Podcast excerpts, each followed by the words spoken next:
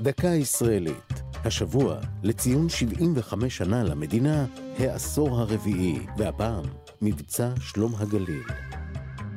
שנות ה-70 וה-80 היו רוויות עימותים בין צה"ל לארגוני המחבלים, ובראשם הארגון לשחרור פלסטין, אש"ף, שהתבסס בדרום לבנון. ב-3 ביוני 1982 נורה בלונדון שגריר ישראל שלמה ארגוב. זו הייתה העילה למבצע צבאי שיזמה ישראל בלבנון. שר הביטחון דאז, אריאל שרון, תכנן מה שכינה מהלך מהיר בין 72 שעות לאורך ציר החוף. בתוכנית ששרון הציג לראש הממשלה מנחם בגין, עמד צה"ל להתקדם לעומק 40 קילומטר בשטח לבנון, ובכך לסכל את איום ירי הקטיושות על תושבי צפון הארץ. אבל מבצע שלום הגליל התארך למלחמה, שנמשכה 16 שבועות וארבעה ימים.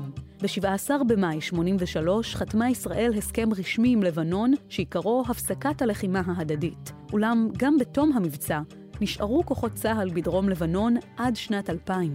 בשנים אלו נפלו 1,216 מחיילינו. לימים כונה המבצע, שנועד להחזיר את השקט לגבול הצפון, מלחמת לבנון הראשונה. זו הייתה דקה ישראלית על העשור הרביעי למדינה ומבצע שלום הגליל.